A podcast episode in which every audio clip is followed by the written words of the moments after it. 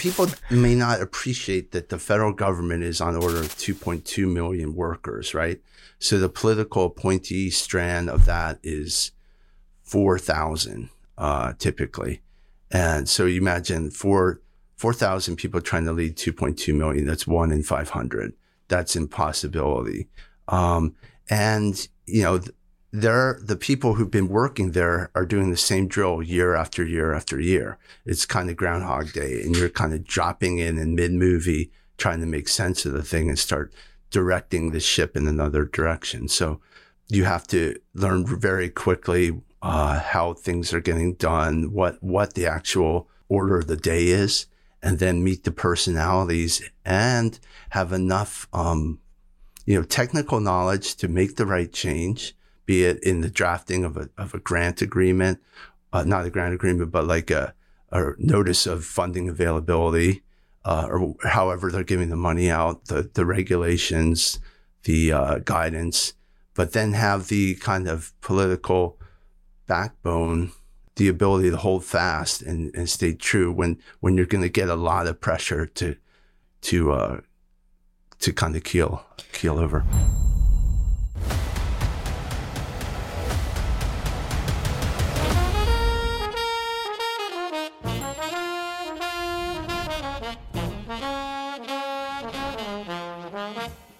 Howdy, everyone, and welcome back to Moment of Truth, the podcast of American Moment. My name is Saurabh Sharma. I'm the president of American Moment, and I'm joined by Nick Solheim, the COO of American Moment who is continually looking more and more like an old leprechaun. Uh, today we have another fantastic episode for you. Look, it's not you you have a giant red beard and you're wearing green all the time these days. That's what do you true. want from me? Um, you're bringing it on, your, and you're short. Um, a, a, as always, we're grateful that you guys listen in. Uh, be sure to go to AmericanMoment.org. There you can find episodes of this podcast. I think the fellowship application is about to close real soon, so be sure to take a look at that and fill it out real fast if you would like to participate in our fellowship this summer. There's other programs launching very soon. You have the backlog of this show. Uh, be sure to follow us on Instagram uh, and Twitter and other platforms. By the way, uh, we're getting a ton of traction on Instagram these days, and it's partially because so many of you follow it and are sharing clips around. So we really do appreciate that. You can keep up to everything we're doing at AmericanMoment.org. Today, we had on a fantastic guest, someone who we are honored to be able to call a friend. Uh, Paul Dans directs Heritage's 2025 Presidential Transition Project, organizing policy and personnel recommendations and training for appointees in the next presidential administration. Uh, and you might say, golly gee, that sounds a lot like what American Moment does. That's right. That's why we're on the board of that project and are uh, very involved and, and, honored to do so. Uh, prior to joining Heritage, Dans served in the Trump administration as the chief of staff at the U.S. Office of Personnel Management, where he managed the federal agency in charge of human resources policy for more than 2 million federal workers. He also served as OPM's White House liaison and worked integrally with the White House Office of Presidential Personnel to staff the approximately 4,000 presidential appointees across the federal government. In January 2021, President Trump appointed Dans to serve as the chairman of the National Capital Planning Commission. Before his time at OPM, Dans served as a senior advisor in the Office of Community Planning and Development at the United States Department of Housing and Urban Development, and as an attorney, he has extensive experience in high stakes commercial litigation. His 20 years of practice include work at several large international law firms in New York City from 1997 to 2012, prior to founding his own law firm.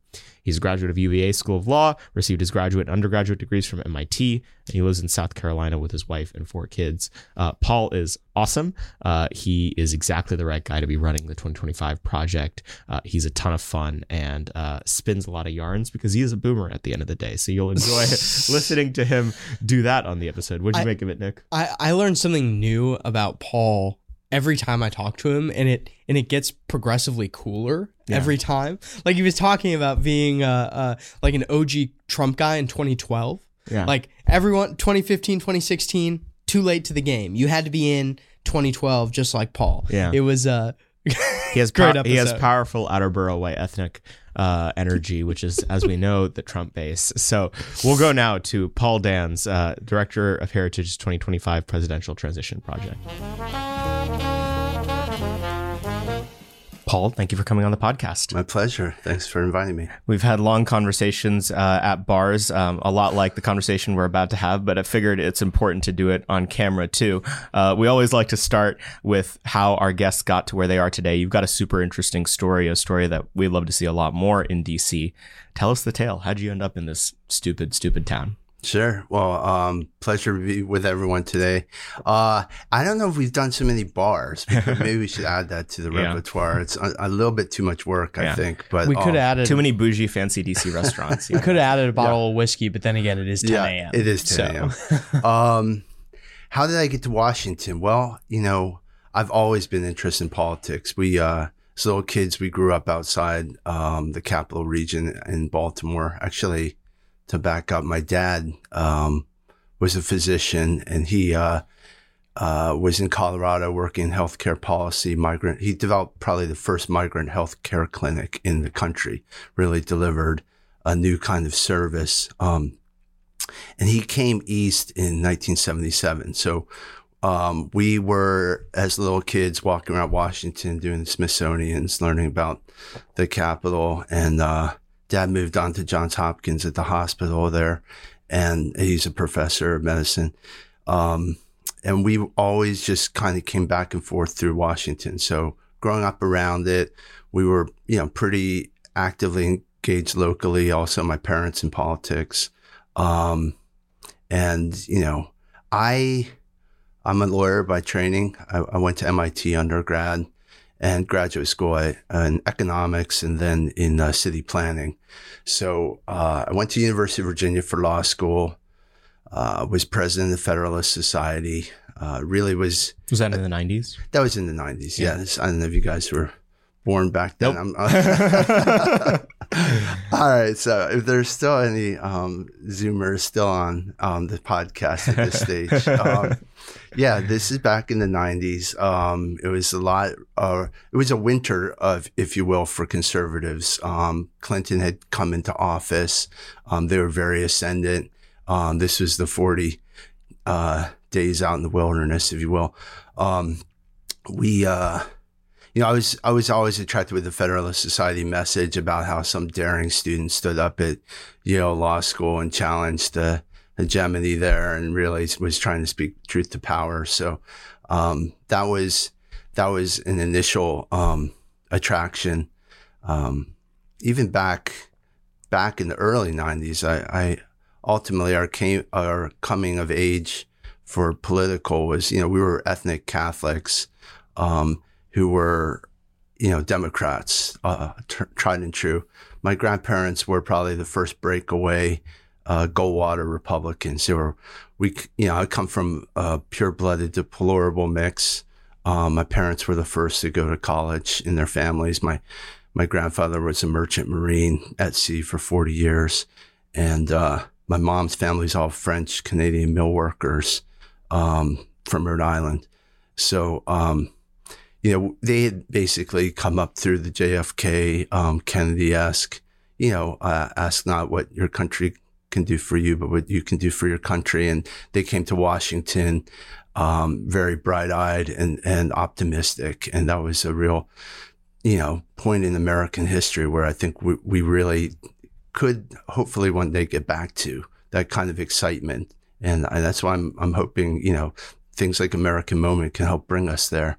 Um, so they, they were of all things, um, in the U.S. government. That was their first jobs. My, my dad was going to be drafted into Vietnam, but, um, was brought into the public health service.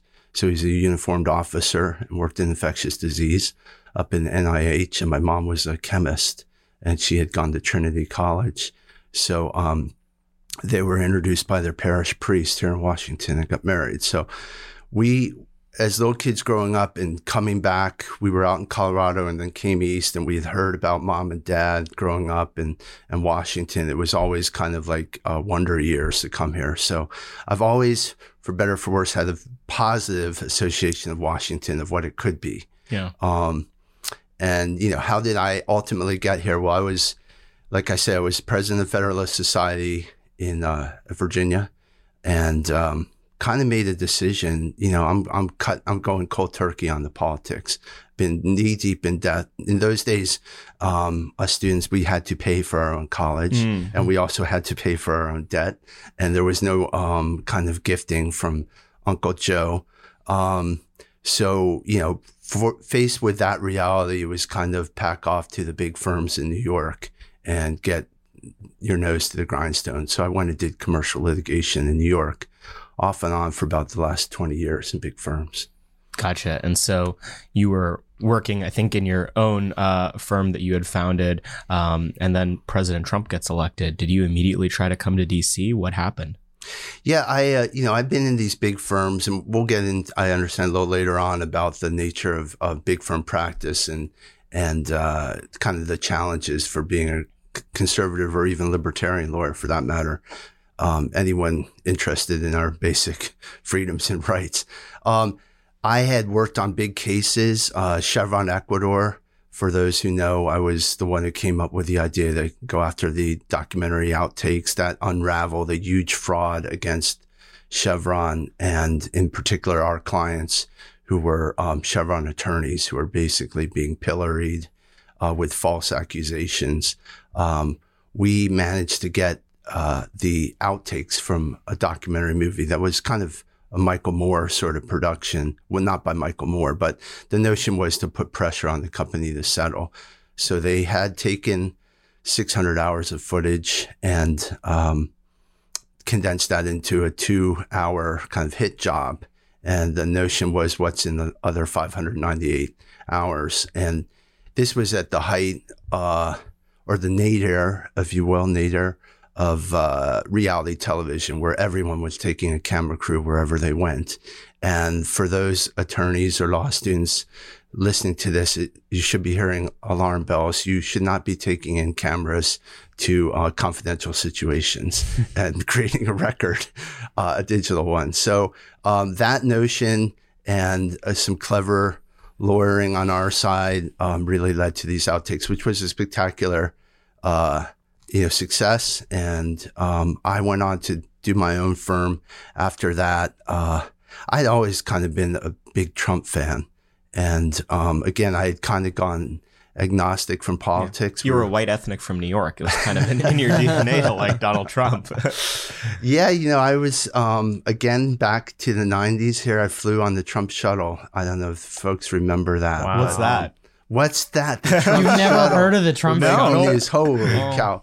This is how um, the paradigm shift that Donald Trump thinks about, right? So, um, the Trump shuttle used to be the, I believe, maybe the Eastern Airlines shuttle, and you know, Washington to New York, New York to Boston, Washington to Boston, but um, I think he bought it out of bankruptcy, but the, the major innovation there was every seat was first class and everything was on, on, um, you know, unassigned seats. So, uh, these shuttles would come and go every half hour on, or every hour on the half hour, something like that out of LaGuardia, the Marine Air Terminal. And, um, it was just a, one of these great things of 20th century engineering to be able to walk in. This is pre 9 11. You basically walk right up to the airport, get on the plane, and you could be like eating breakfast in Washington like an hour later. It was Didn't really. it have like Trump like emblazoned Oh, on the side too? Yeah, it, it Yeah. had, if I, if I recall. Yeah, you know, it's it's awesome. now it's the U.S. Air Shuttle became American Shuttle, and then they don't so much do it every hour. But um, these were in the days when they were competing. So the Trump, you know, he was doing a lot of big things. I think, you know, um, not in in addition to the buildings and and the and the real uh, glassy sort of things he'd pull off. But yeah, my you know my my grandparents grew up in in New York. Like I said, my dad was born there, and they saw the f- decline of it. And to see someone like Trump come back with this can-do spirit, start building on the skyline again. Um, you know, we were New York Post readers. You know, that's that's our when I when I moved into my building. The original deplorables. the original deplorables. um, yeah, I, I lived in a big um, uh, apartment building on the Upper West Side, and maybe 160 units, and I think they'd get about three copies of the Post a day there. um, two for uh, maybe one for another neighbor, one for me, and one for the doorman. that tells you. Yeah. Yeah. Um, but uh, yeah, I saw, you know, I saw Trump coming. I was actually a Trump guy probably back in 2011, if you Mhm. will. I was rooting for him. Um, you know, I had, I had some, some serious academic questioning about the birthplace of a former president, if you will. Mhm. so, um, Trump, you know, if, if you go back, he, he, He was good uh, on this he, question. He Yeah. forced the issue. You know, it looked like he was going to be running for president in 2012. Mhm. So uh, we were all with bated breath when he went up to uh, New Hampshire to make a big announcement. Um, but it wasn't the announcement we hoped for. Yeah. Um, so yeah, I was I was excited to see him run in 15, and um, you know, it's like uh, I I always thought that he was going to be somewhat tethered with his number one show, but people couldn't. You know, I worked on uh, presidential campaigns in the closing days on what's called the Republican National Lawyers Association. So I'd been out there in 2004 in Ohio, 2008 in uh, Philadelphia. 2012 in New Hampshire. And with each iteration, I just saw us, you know, losing the vote. Um, there was no passion in people. People didn't have a reason for voting, um, irrespective of what they might be told for issue was on their side. And um, we were hungry for a candidate who could really speak speak to Americans. So I thought, you know, uh, Donald Trump delivered on that score. I will say it's like not. I don't know if I've ever met someone who was like an OG Trump, like 2012. You know, every e- everyone else, you know, that that's been formed since 2015. They're old. Yeah. you you were you were the OG. Well, you know, it, It's like you I- and Roger Stone. Yeah. well, you know, now we see on the internet some of his hits on Oprah and the like, and, and it's really prescient sort of things. I mean, he obviously is uh, a master of a lot of trades, and um, you know, not the least of it is charisma. You know, it's it's he he sucks the air out of the room. So um, that's what we needed. I mean, we we really needed someone who could who could lay it on straight for people, who could who you know had a respect for the common man, but could also see what was going on in these upper echelons of New York society and finance. And um, it's a it's a rare breed to find in someone. So, yeah, I, I was excited to see him. I you know I never was a huge Apprentice fan, but that's really I, I just tried to wean myself from TV. yeah. So yeah, get off the TV for those folks So if you're, you're still on it. a high-powered lawyer who is an OG Trump fan, um, clearly very smart uh, and willing to serve. It, it has to have been super easy for you to just get into a super high role of the administration, right? How, Yeah. t- tell us the story of, of how exactly that happened. Well, that you know that really is leads to it. Um. Rob's probably bringing in why why I'm doing what I'm doing, but um, yeah, you would have thought that I'd kind of have a glide path in. Um, you know, I had the credentials, I had the experience. Um, I had worked with the Na- Republican National Lawyers Association. I had FedSoc connections. Um, but I was a New Yorker, you know, and well, the president's a New Yorker too. So you should be marching right in. Um, you know, maybe in retrospect, I should have just marched right in on Fifth Avenue, but I, I, I was a little hesitant on that um, score. But um, finding the way into the admin was, you know, for an, a, a political newcomer and outsider, extremely difficult to um, ferret out. Um, the majority of the people were in shock after the election.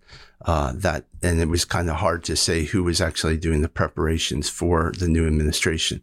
I had been, um, I think it's fair to say it was it's off the record, so I will keep all identities um, nameless. But uh, the Federalist Society, I was on the steering chapter, steering committee of the New York Lawyers chapter. So this is kind of in a uh, pretty you know rarefied group of of partners, and they you know they have federal judges from time to time, and and important um, uh, media personalities and the like, and they will have a debate and then a dinner that's kind of off the record, and um, they kind of gone around the table.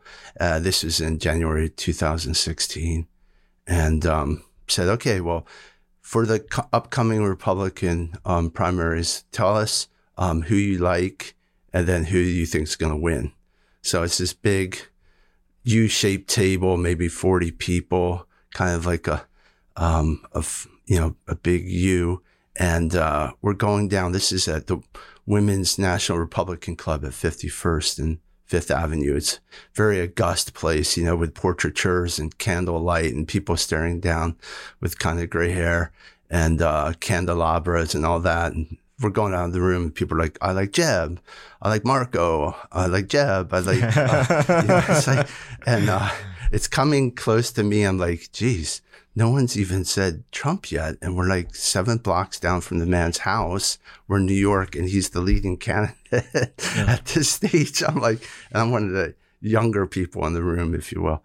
Um, so it got to me and I was like, well, um, I like Trump and I think he's going to win, and I like him because I'm sick of losing. Yeah. You know, how and, many things got thrown at you? it was definitely kind of like ooh, a lot of faces, and um, you know, I kind of spoke my piece on that, and uh, people were kind of a little on Twitter, and then it kept going around the rest of the U till it got to the very last person, a woman who was in town uh, from from I believe Michigan, perhaps, and she just kind of swivels around at me and looks and goes, I never thought I'd meet another Trump fan.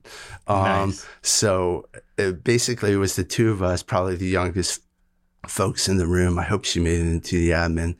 But um, it kind of gives you a sense where in January 2016, prior to any any um, caucus or or uh, primary, where kind of the intelligentsia on the conservative side sat, mm-hmm. and um, so it was it was a big, you know, for them. I felt like they they woke up to Christmas morning on the morning of November 9th there. Um, I had gone out on again to work the polls and, and the legal war room in uh, Allegheny County, Pennsylvania, Pittsburgh, and really saw. I spent a week there before the election and just saw the groundswell. It was amazing. That's a Democrat area, but um, through some grassroots efforts of getting out the vote, um, one called the Mighty Texas Strike Force, which became the Mighty American Strike Force. They this is a group of uh, red state folks, retirees, uh, self-employed business folks. I know a who, lot of them. Who, who yeah, the people, good yeah. folks, yeah. and uh, they basically come up to blue states and do get out the vote on their own nickel it was really tremendous at that to see the um, the folks get out the vote there.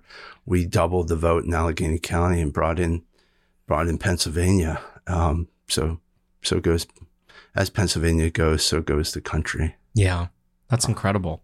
Um, so January 2017 rolls around. Were you instantly in the administration, or did it take? so time? I'm like sending my resume around, and you know, there's this uh, website. Everyone has to go through the website, right? Apply yeah. um, for whatever it was, makeamericagreat.com or something.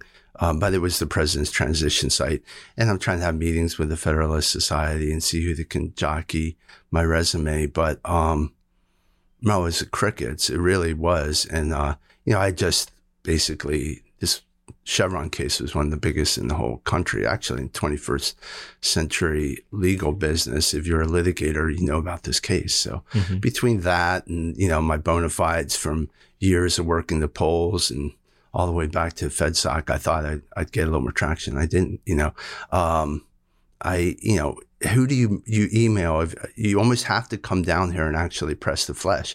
You know, we had two young kids and watch up in New York um, my wife runs her own business. I'm managing that, my law firm. I can't really come and schmooze. And, um, yeah, it was, it was really going nowhere. And, uh, I, I don't know. I, I, I took comfort in the fact that all these other kind of based Trump people were also going nowhere. It was like, what's kind of going on here, you know?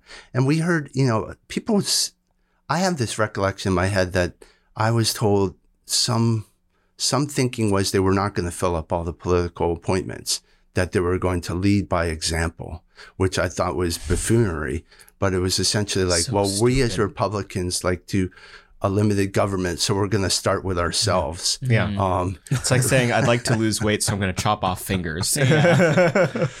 so, um, yeah, it, it was basically going nowhere. So Resumes into the circular file, um, you know, and then I kind of moved on. You know, you're kind of like, well, you know, uh, you're listening to this and you're up in the crucible of the Upper West Side. They're all giddy with the impeachment of Trump. Oh, his days are numbered, blah, blah, blah. And so you're kind of suffering through this. But at the same time, you have a little, a little bit of, um, angst or, you know, um, uh, you know, the fact that you're not making any traction getting into Washington. So, Yeah. Who were the kinds of people that were getting the fast track into the administration in those days? Okay, well, I think the question number one was Have you previously served in government? Okay. That's the first question on the thing. And that would be, well, who, who everyone can do the math backwards is like, that's a Bush appointee, right? So everyone who had formerly been in, uh, as a Republican appointee basically got the, got the, um, kind of fast track in as far as I understand. Um, claiming that that somehow would be an advantage that you knew where the bathrooms were located. uh, you know, it's to be fair. We there's a lot of good folks who served in those administrations, and we definitely want continuity. Some, I think going assume, forward, are good people. um, but I believe that was the large, the main, and you know, when I I actually uh, got in finally in in the summer of well late fall 2018, I'd come down for another Federalist. They have their lawyers chapter every November. Basically, at this stage, I'd kind of given up on the hope of of getting in the admin, and I kind of found some people around the periphery of that who had who had also kind of been on on the sideline and uh, connected through them. Next thing I know, I met a guy, James Bacon, who would Patriot. uh, Patriot go on to uh, be one of the youngest, um, I guess, chief operating officers of, of PPO, the Presidential Personnel Office. But James was um, then a, a lowly college student. He was they, they made fun of a lot of the of the Trump appointees. They're not even college grads. They're in, you know. Um, well, James had actually been on the campaign, I think, since 15. He had he had basically uh, stopped going to college at NYU and just started volunteering on the campaign. Um, so James was the deputy White House liaison at HUD, and came around that oh yeah, I actually have a graduate degree in MIT in city planning, and you know I had done all this kind of economic development work in my early career. So I do have subject matter expertise that would fit well at HUD, and Dr. Carson being there was it was a very good avenue to get in. So I was kind of able to go through that route. what role did you end up in?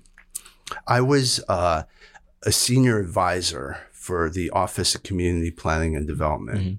So So demystify that for us. Okay, what, what so, on earth well, does that HUD mean? I didn't realize, and, and this is a lot what we hope to get in our project is like, you don't realize that the federal government is just um, an avalanche of money shooting out of various agencies, right?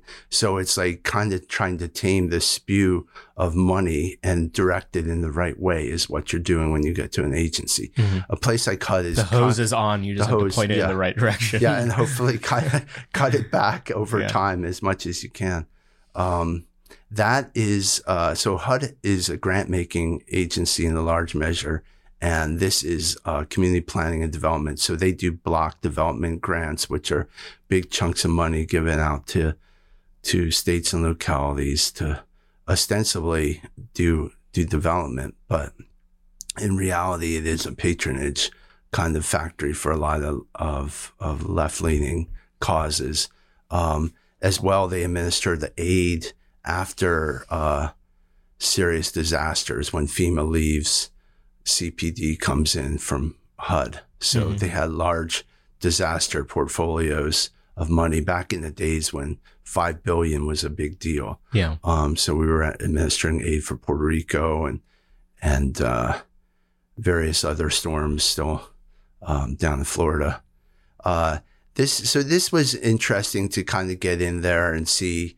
They also do homelessness. That's a big part. Now, homelessness is spread all over the USG in terms of who owns it, but it's really one of the centerpieces is at HUD Mhm. and um, that it was a real baptism to learn how the agency worked, Mhm. how um, How it causes homelessness. Yeah. well, you know, people may not appreciate that the federal government is on order of 2.2 million workers, right? So the political appointee strand of that is 4,000 uh, typically. And so you imagine four 4,000 people trying to lead 2.2 million. That's one in 500. That's impossibility. Um, and, you know, they're, the people who've been working there are doing the same drill year after year after year. It's kind of Groundhog Day and you're kind of dropping in in mid movie, trying to make sense of the thing and start directing the ship in another direction. So, um, you have to learn very quickly uh, how things are getting done, what what the actual um, order of the day is, and then meet the personalities and have enough, um, you know, technical knowledge to make the right change, be it in the drafting of a, of a grant agreement, uh, not a grant agreement, but like a, a notice of funding availability, uh, or however they're giving the money out, the, the regulations, the uh, guidance, but then have the kind of political backbone and, and you know, the ability to hold fast and, and stay true when, when you're going to get a lot of pressure to, to, uh, to kind of keel, keel over. What are some of the ways that these, uh, you know, career staff obstruct the things? I mean, you're saying, you know, 2.2 million of them uh, versus 4,000 political appointees of particular political persuasion. How do they get in the way of the things that a president wants to do? Well, I don't think it's so much they obstruct, but they, it's more lazy politicals and clueless politicals. So they do all the work for them. Mm. And it's, um, that's what you really have to watch out for. When you're coming in to do this job, you better take it seriously as work. You know, this is, this is duty along the same ways that someone's going to serve in the military. Um, and you're going to have to work long hours and you're going to maybe have to go without, you know, some of the funner things in life. Family's going to take a little bit of a hit. Um, what happens is, like I say, you come in and a lot of people are from various successful walks of life. They're used to managing and delegating responsibility. They want to believe that, that these folks beneath them can be given a lot of, uh, a lot of, uh, leeway, but they forget that they didn't hire these people mm-hmm. and these, these folks were there before and they'll be there after. And, you know, the, the, the majority of the federal workforce, and this is documented, is leans left. You know, some of the voting patterns are up to 90%. So in today's really um, divisive culture, it's hard for someone to, even the most noble civil servant, to kind of put that to the side and, and kind of take political direction. Um, so I think in the main, there, there is obstruction to be sure. Um, but I think it's more that that the um, politicals kind of let themselves get led around by the nose, and that that starts by not wanting to to do the hard work. So an example might be, well, there's a drafting of of a notice that comes up every year. Well, what do they start with the draft? They take the draft from last year, or in this case, they take the draft from the Obama administration and you have to start marking it up early. If you're not going to those initial committee meetings and sitting down with the folks, decisions are going to be quote unquote made that should never be going in that direction. Yeah. So, and that's the fault of what somebody not attending a meeting that they might think is, you know, not helpful. You know, the bottom line is we need many more eyes and ears, many more technicians on the ground to handle this sort of stuff. But so um, the idea of not filling all the roles because of small government is stupid. Because the only stupid. way you shrink the government no, is by only, having the manpower absolutely. to. And every every dollar spent on a, on a, a healthy political appointee could be tenfold, a hundredfold return. Yeah. yeah. Um, you know that the what will happen is this thing can operate on autopilot. They'd be just as soon happy that you came and you went to your cocktail parties and you had your birthday cakes around the office and, you know, maybe a couple ribbon cuttings and you got to go on a little international junket. And meanwhile, everything else is kind of going at the same level it's gone with the prior administration. So, um, you know, there's, there's more malign stuff to be sure that's happening.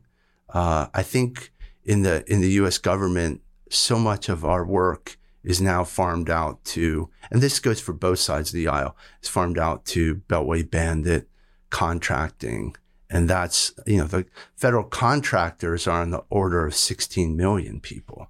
So now you see woke corporations, co- contracting corporations doing the work on, on padded up government contracts and feeding that in to politicals to get rubber stamped as the U.S. government's position, say, on homelessness.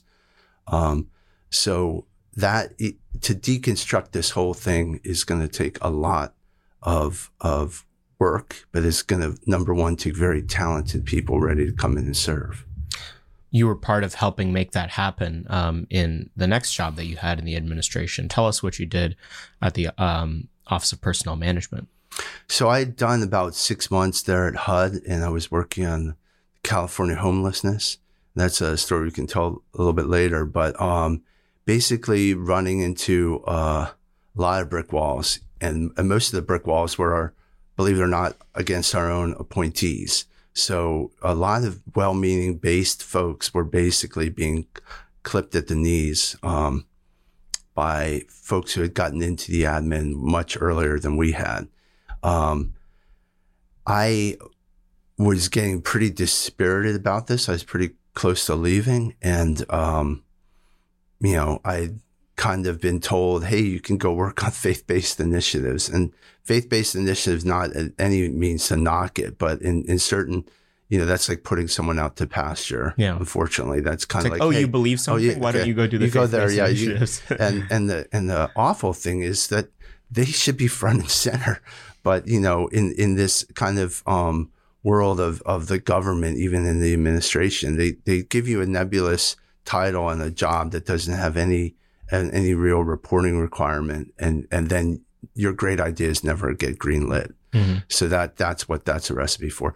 So, anyways, uh, the big news came with with uh, President Trump and the and the second phony, or I get the impeachments mixed up. There were so many phony ones, but um, basically, uh, you know, when an impeachment stuff went down in February 2020, 2019, 2020, January 20th, um, you know, the boss kind of got new, uh, new air under his wings and he brought John McEntee in to lead PPO. And soon thereafter, James Bacon, my friend from HUD, was brought into PPO. So they had asked me, um, hey, would you consider leaving and going to a different agency? And I actually it felt like, hey, no, I really want to dig into HUD. This is what I do. But I let go of that. I said, yeah, tell me where you need me. And uh, they, they said, well, there's a job White House liaison at the Office of Personnel Management. And I was like, Office of Personnel Management. Okay, sure. then I hung up the phone and I Googled Office of Personnel Management. um, and I go, whew, yeah, good. It's not the boring one. That's uh, OMB. I'm getting mixed up. no, uh, and that's for all my OMB um, friends there.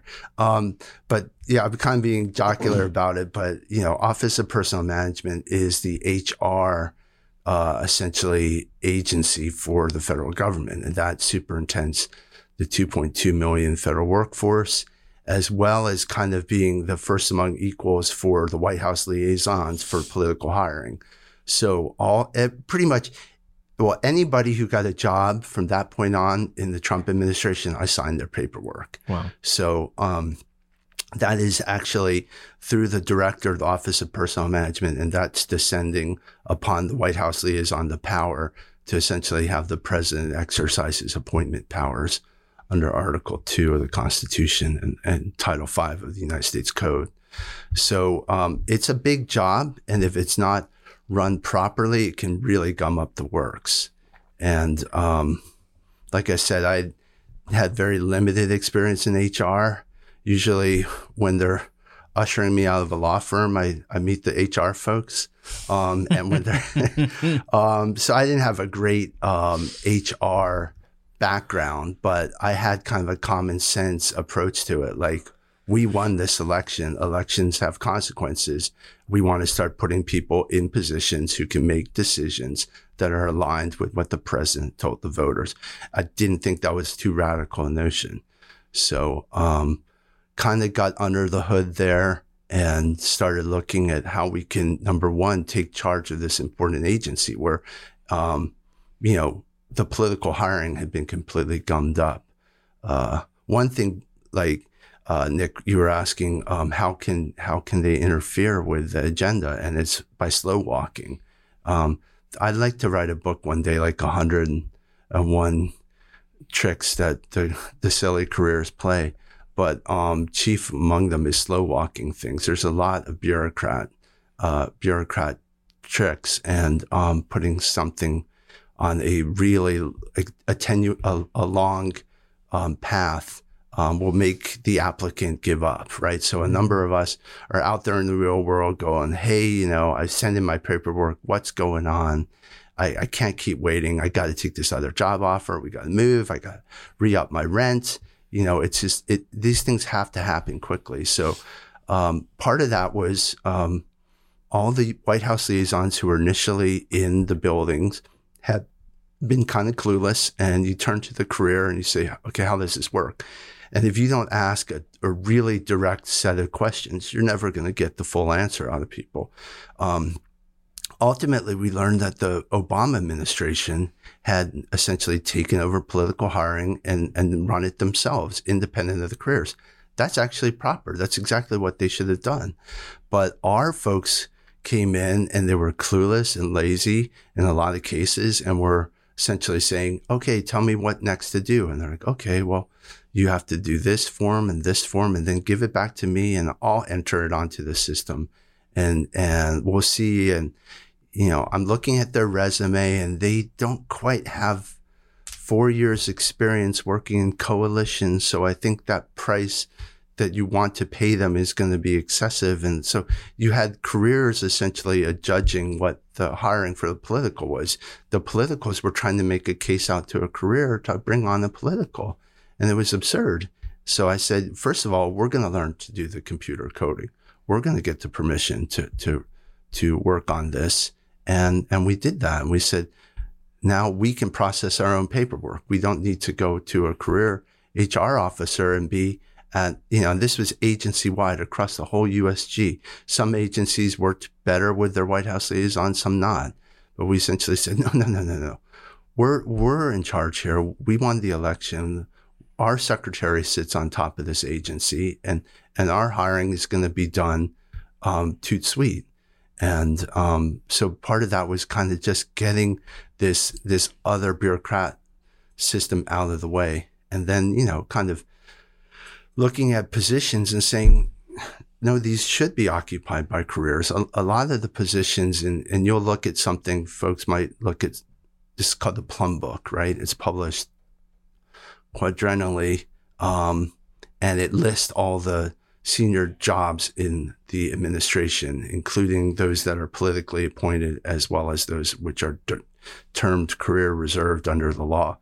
In most cases, a position can be either. It can be staffed by a career or a political appointee.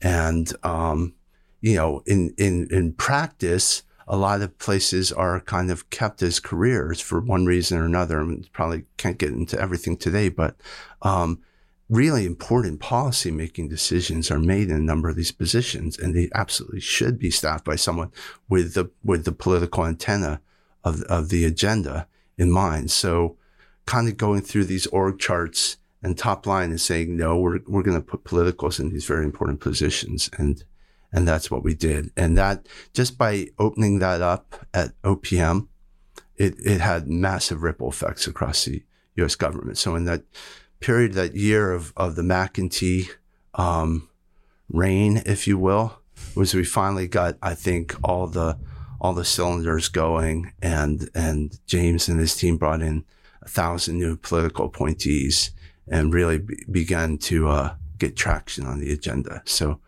um, you know, I think there were a lot of people, good folks who had gotten in in those first three years, but I would say in the main, there were a lot of people like Anonymous and the rest who should never have been within a country mile of a job like that. And, and you wonder why a lot of the things happened like they did. And that's the reason for it. It's so incredibly interesting, and you know the the the thing that keeps me up at night so frequently is like, what if you guys had had another term? I mean, you guys could have changed everything. And well, there is another election coming up. Well, that's what I hear. There's still time. um, and uh, you know, it it also shows you know that that repository of knowledge that was built up in that team um, in the last year at PPO and OPM um, needs to continue doing um, what they were doing, uh, even when we're out of power. And, and thankfully, that's happening. And there's uh, people like you know Troup Hemenway's got his operation. Uh, James is is around helping with stuff. Uh, you know, everyone is still very engaged in this, and and you, uh, in many cases, chief amongst them. What are you doing now at, at the Heritage Foundation? Uh, what what crazy operation do they have you running there, and what's the hope for it? Well, big hope, and it's and American Moment's part of it. Um, I, you know, after the admin, I, I went home, uh, kind of in this Cincinnatus sort of spirit, returned to the farm. Yeah. Um, our farm being in Fort Mill, South Carolina, in a subdivision. Um, but you know, it was really focused on the family, if you will. Um, and we were were expecting number four at the time, but like I said to my appointees when we're leaving, it's like we're God, country, and family. And now's the time to go put a little more emphasis on the God and family part of that. But we'll be back for the country thing. So, you know, we have to always remember as conservatives why we're even doing this in the first place. Um, I got a call to, um, you know, from a, a, PPO colleague of mine saying, you know, that Heritage was, um, you know, uh, leading an effort. They wanted to really start preparing uh, for the next presidential administration. Kevin Roberts came to the helm, and um, and it's really been amazing to see the changes. Um, and, and, you know, the new mission of Heritage, and it's, it's a reinvigoration of its old mer- mission. And, um, it was really, uh, great to start working with the people and the building too. And, and kind of like everyone's now focused on 2025. But what Kevin fundamentally said was this can't be a heritage thing. This has to be a movement wide thing. Um, heritage is the big sibling, right? We're going on our 50th anniversary. And what we have are resources and we have convening power. And convening power means that, you know, we have a lot of contacts all over the, uh, the conservative sphere. And what we can do is bring people together in, in a meeting. So what we did was uh, they asked me to kind of envision what, how we could best prepare for my short stint in the government. And really, my my point is, we have to bring new people in. We have to bring new blood to Washington. We have to start telling people ahead of time, come to Washington. And we need to tell them this is the job in Washington. This is how it works. And we want to tell them also how this is essentially our code of beliefs. And you have to be pretty well aligned with these. If you're not, don't don't kid yourself and don't waste anyone's time because this is we we're here to do an agenda. We're not here to burnish our resumes and get to the next perch at your corporate law firm. Yeah. Um, so we also needed a battle plan. So what we did was we formed out Project 2025, which is now a coalition of 50 of the leading conservative groups. Um, and we have come together and built what we call a four pillar plan. This has never really been done in our movement to come together as a group of, of kind of the leading conservative thinkers and organizations and plan well in advance, two years plus to prepare. And, uh, so we're, we're doing a plan in four pillars. I can get into that. Um, pillar one is, is we're writing what's called Mandate for Leadership, the Conservative Promise 2024. Mandate for Leadership was famously a book that Heritage Foundation put out in its infancy and delivered to then President elect Reagan. And it was essentially a policy prescription, agency by agency, uh, for what would become essentially the Reagan revolution.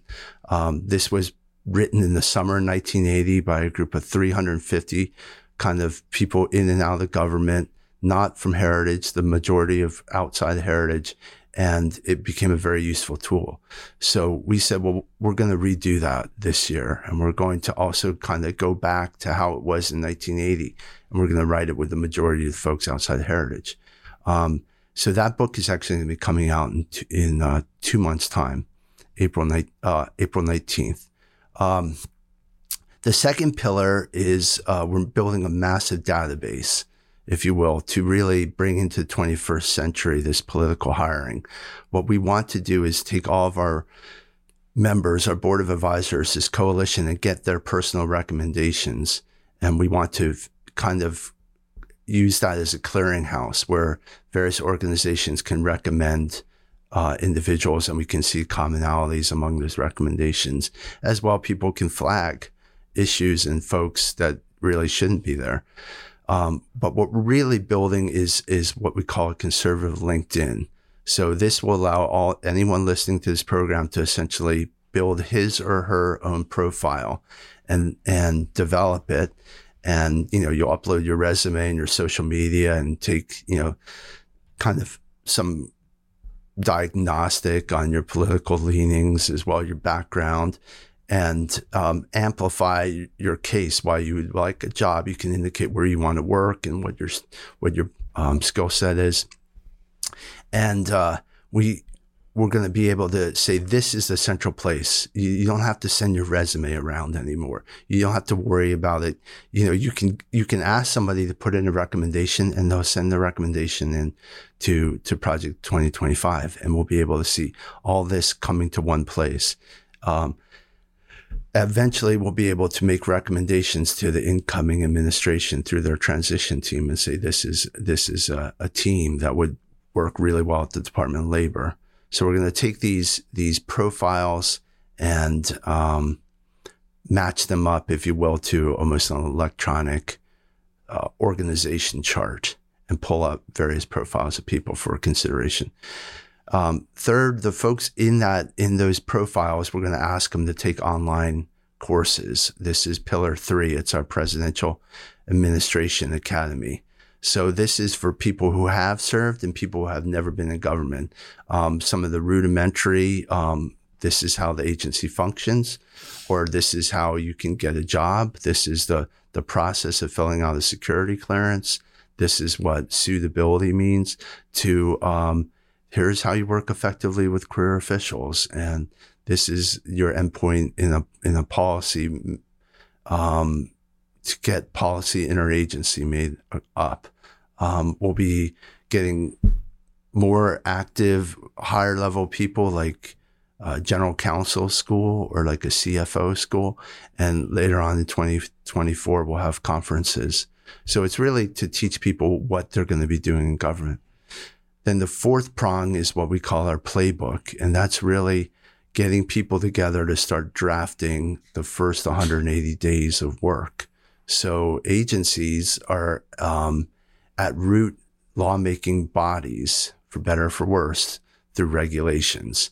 And um, writing regulations and pulling bad regulations down is a lot of effort. So, really getting folks working on that early on, and as well as you know the policy and some of, of the various um, reorganization strategies and personnel strategies that might come of of a of a takeover when when when you march in the door on the 20th of January, what you're going to do in the next 180 days. So it's a battle plan.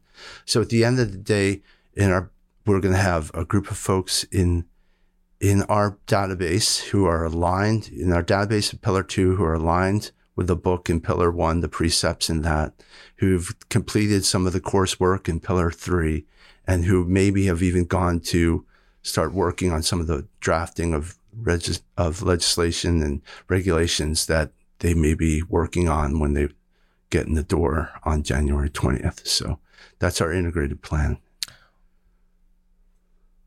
It's fascinating that you're the person running something like this because you're exactly the kind of person who should be running something like this. I mean, you you experienced a whole set of challenges in the last year of the administration and, and have been able to hopefully build up this project to to directly respond to to some of those issues. I'd be curious, you know, small examples, even medium examples, just practically speaking, if if you had had something like this um, last time, what would it have in, enabled you guys to do inside the administration that that's now possible? Well, thank you. I mean, I, I feel like um, Uh, here's the weird thing in life I'm I'm realizing as I get older and particularly in, in Washington it's like you keep thinking to yourself no someone's got this right this is really important they're gonna One of the adults has a plan, right? no, they don't. So uh, true. so the, if anyone takes a message away from this hour it's like no you got to step up and start creating it Yeah. yourself I mean you guys are perfect examples of a group that's filling a void that you just saw Yeah, what are these shithead kids doing in DC? It's like, well, I'm Um, sorry, no one else is so doing it. you got you know i would have liked to think that this was going on and it's kind of hard to believe that it hasn't been going on and and i'm sure the left has you know they're they're just myriads more organized and and prepared than we are that said if we had had some of this i think obviously i might have gone to work a lot earlier in the trump admin Mhm. but i think um the trump admin hopefully would have been uh it, President Trump and the group accomplished so much in the spite of, in the spite of so much headwinds. But um, had there been a little bit more of a plan, I think uh, you would have seen some of the initial missteps potentially would have been avoided, and um, you would have been able to point to something and say, "No, that's really not our take on on homelessness," or "This isn't, you know." Uh, really uh, the conservative view viewpoint we should be aiming towards. So I think you see a lot more alignment too. Um, so we'll see. You know, it's it's it's a big, it's a huge undertaking, but we really have um, so many positive, skilled people here. Um, I encourage everyone to go to project2025.org, find out more about it, and sign up. We're going to be rolling out a lot more in the coming month or two but that's an initial place where you can you can register your interest. And we'll link all that up everywhere. I want to ask you a, a more specific question as it relates to this big problem of personnel. And, and it really is a big problem, and different people are going to have different core competencies and talents they're going to bring to the fight. Um, the conservative lawyer, the Republican lawyer, whatever you want to call it, is kind of a tough nut to crack at this point. Um, the big law firms are extremely hostile to center right people. Um, law school is expensive. People have a lot of debt. Um, how are you thinking about the talent pipeline for really, really sharp conservative lawyers and what the issues there are and how we might go about fixing them? Oh, that's a great question. I mean, uh, uh, unfortunately, I think it begins and ends with the lawyers. This ultimately, we're in Washington. It's a town of laws, and um, the lawyers run the place. So it would be kind of naive to say you can carve them out. The reality is, as conservatives and, and anyone who isn't really a, a radical, we are, um, as a profession, really um, getting snowed under right now, and that's and that's a number of of fault in that. Um, I think, uh, though, that that Republicans and, and conservatives have not stood up in the face of kind of cancel culture and this Marxist Saul Alinsky um, attacks. They they have kind of gone along to get along in in positions and big law firms and and just kind of allowed this creep over time to the point where they're just a, a little bit of an island now. Um, how how do we change this? Uh, I know there's hopefully a lot of good lawyers listening to this broadcast. I feel like the the conservative lawyer could time out here in five to ten years. It could be extinct with between the Chat GPT and and the uh, willingness to like they want to disbar anyone who takes an unpopular political stance. Um, we really have to change the tide of this profession. So, um, how do you do that? Well, one in, in, in the admin, we want, we want forward leaning people. You're not going to get into this through accommodation and, and, and kind of going back and trying to find some sort of balance. These, our adversaries are not into balance. This is, this is a zero sum gain right now, game.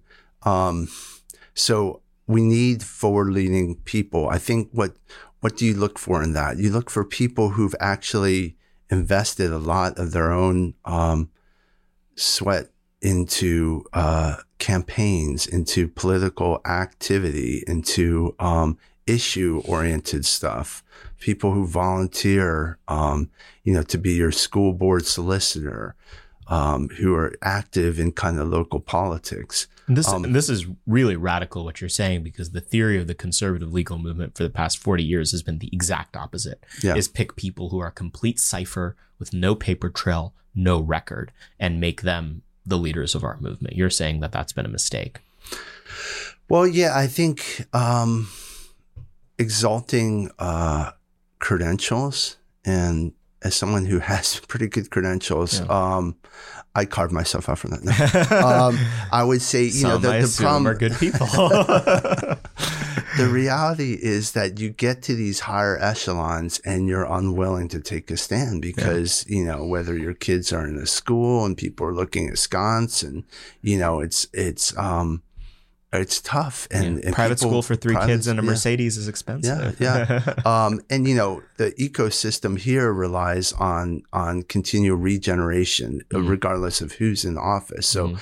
you'll have people come in, get these these nice perches, DOJ, whatever, blah blah blah, and the, and they won't take a stand because they want to go back to their old perch or go to a higher place. So that doesn't help us as a movement. Um, what what would help us would be more forward leaning people from you know who- who've out been out there in the trenches in the other 50 states. This is very trans translatable set of skills, advocacy. Um, you can't come in like a, a bull in a china shop, but at the same time, you can be more mission oriented and, you know, a little bit like I'm going back home when this ends, you know. Um, so you'll you'll be willing to kind of go out a little bit more on a limb. Um, so I think that that's important. I, I, I really encourage uh, attorneys anywhere to get involved in their local bars. We got to take over and get back engaged in the in the self governance um, and really push back against a lot of this uh, foolishness that's going on and um, with with kind of some of the liberal regulators. So specifically, I think where this issue has blown up has been election integrity. I mean, you cannot be a Republican lawyer who is in the business of making sure Republicans don't get elections cheated from them and work at a top law firm anymore. How do we solve that problem? That's that's a sixty-four thousand dollar question. I I really do think that um, some of these big firms have some anti-competitive behavior. Quite honestly, um, and you'll see that in 2020. I think there needs to be some investigation of that work. When I joined the big firms in in the late 90s, um, there were Democrats, there were Republicans, there were progressives, there were conservatives. Everyone kind of got together and worked for the client, right? Yeah. Um, and you know, it's like interesting cocktail fodder about who who believes what, but um, you weren't going to be really uh, have something held against you, and certainly no one was going to attack a client. I think what happened was um, a lot of the HR, the the the continual pursuit of of credentialed uh, meant they're going to more elite law schools, and these elite law schools in in the buoyant economy felt they could make demands on these firms, and the firms all capitulated. So that was kind of the beginning of the end. But um, I think in terms of reversing the trend, um, there I, I probably have to leave it today how how this is going to be done. But I do think it starts with um, you know, getting some accountability for these big firms. They are just way too big and way too powerful.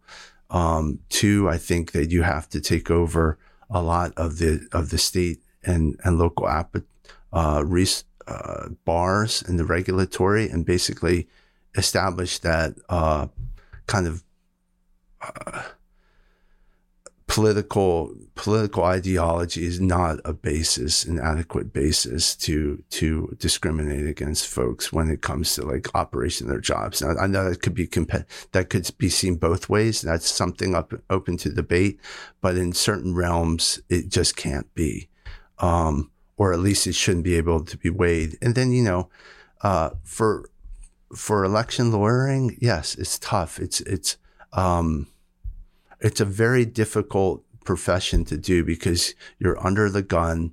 Um, you have no basis like power in terms of subpoena to get at answers. Um, so you're you're digging for a quick investigation to try to get something into court after the election. The real work is is before the election. So um, people have to rethink how they're doing this work, and that and that starts, you know, with getting the right people in the secretaries of state's offices, right people into political parties, right people into the national parties as well. Paul, how can people keep up with everything that you're doing? As far as I know, you don't have a Twitter, which is very unfortunate. Um, I'm sure. I'm sure there is Well, one. you I just don't know which account it is. Um, maybe it's one of the ones that's yelling at me all the time. No, um, I, you know, follow us at project2025.org or at project 2025, I believe is the handle. Um, so we should be on, um, on Twitter. And I believe, uh, we are in the course of making other social media pages. Um, also you can, you can, uh, find me at heritage.org, but, um, I do not have a huge social media presence. I do feel um, that is something to keep in mind, though. I mean, there is a balance. Yeah. Uh, we at you know at the federal level, um, they're always looking for reasons to undercut you. So. Uh, oh, you you're a smart man for not having Twitter. It just is less entertaining for me. yeah, yeah. No, there'd be. Uh, I do not have social media. Yeah. Correct. Well, Paul, thank you so much for everything you're doing for for being willing to, you know, uh, give up on the whole Cincinnatus thing and come back to DC so quickly. We need you here, uh, and thank you for everything you do. Thank you, guys. Pleasure to be with you today. Hopefully, you guys enjoyed that. Be sure to check out Heritage's website where you can sign up for Project 2025, get involved with them. Uh, be sure to go to our website at AmericanMoment.org. There you can keep up with everything we're doing. Apply for our fellowship, fill out AmericanMoment.org slash join, uh, where you can connect with us and we can figure out how to get you involved now as quickly as possible. Um, thank you, as always, for listening, guys. Uh, the backlog of this show is available to peruse at your leisure. Be sure to rate and review our podcast five stars. It really does help. And follow us on all social media platforms at ammoment.org. We'll see you guys next week. Moment of Truth is an American Moment Studios production filmed at the Conservative Partnership Center. Our podcast is produced and edited by Jake Mercier and Jared Cummings. Our intro music is A Minor Struggle by Ryan Serenich. Don't forget to like and subscribe on all platforms, and you can go to AmericanMoment.org to learn more.